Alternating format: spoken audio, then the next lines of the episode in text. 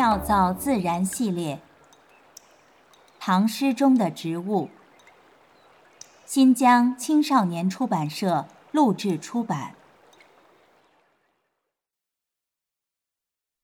寻隐者不遇。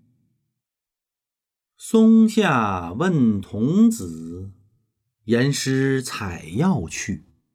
只在此山中，云深不知处。作者贾岛。万曲一收。《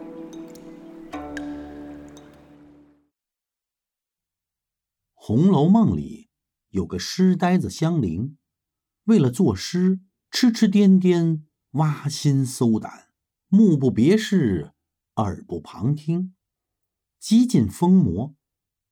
曹雪芹的灵感大概就来自唐代苦吟诗人贾岛。贾岛在长安城出过两次著名的交通事故，都和作诗有关。第一次因苦思失联，直接骑着简驴冲撞了首都市长刘乃楚的车队。被足足拘了一个晚上。第二次就是因“推敲”两字举棋不定，撞上了韩愈的轿子。这次非但没有受到惩戒，还为后人留下了“推敲”的典故，传为美谈。可见撞人也是一门技术活。贾岛家贫，早年曾出家，僧院管理严苛。午后，僧人不得外出。贾岛怨叹：“不如牛与羊，犹得日暮归。”遂还俗。他生性孤僻，不喜交际，行坐寝食，苦吟不辍。所交往者也都是尘外之事。寻隐者不遇，就源于诗人的一次访道之行。短短二十字。贾岛引出三个人物，囊括六句问答，可见推敲的不仅是字词，更在章法。松下点出松之高大，小童愈发衬得碧松华茂。隐者全篇不露真身，藏匿在二人的问答中，以采药活人济世的隐士，可谓皎皎如白云。景行比高松。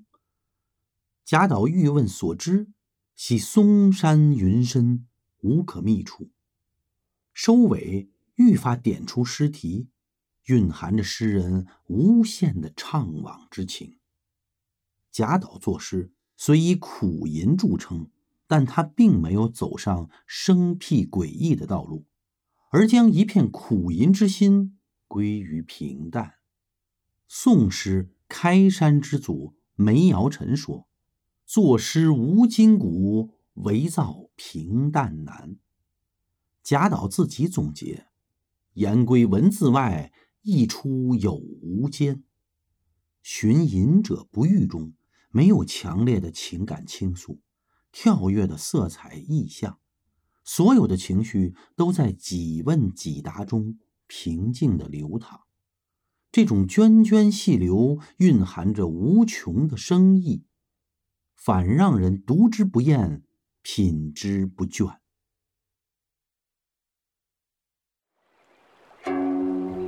妙造自然，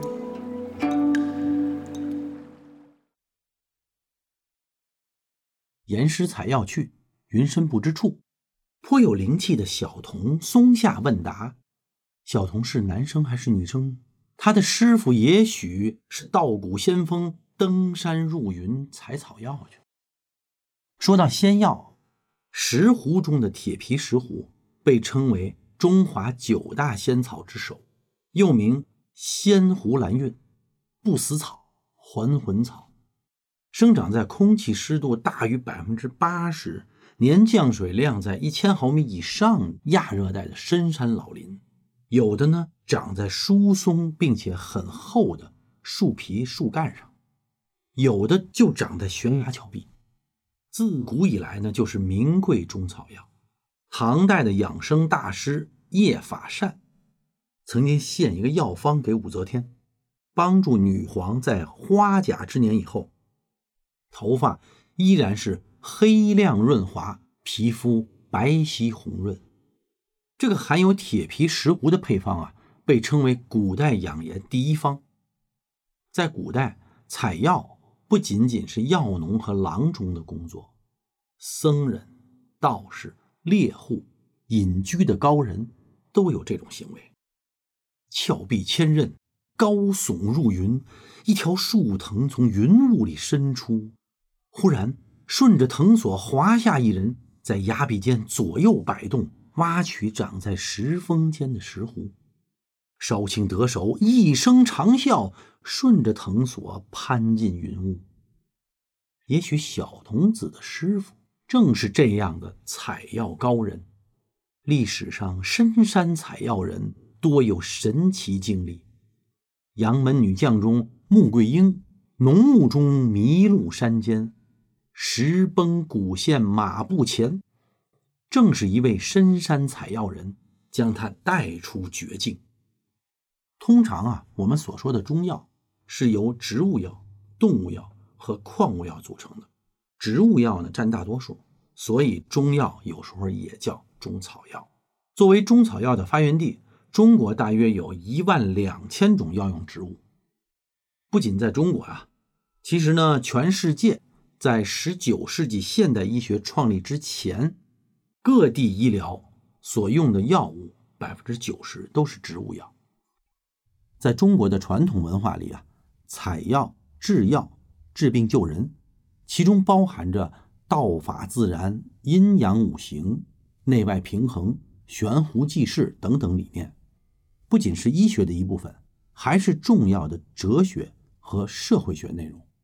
西方呢，习惯于把植物药呢称为天然药物。也就是说，一切源于自然，并且没有经过化学处理的药物。那么，现代植物药呢，在很大程度上是以提取物为基础的。所以啊，植物提取药并不都被认为是植物药。万曲一收，妙造自然。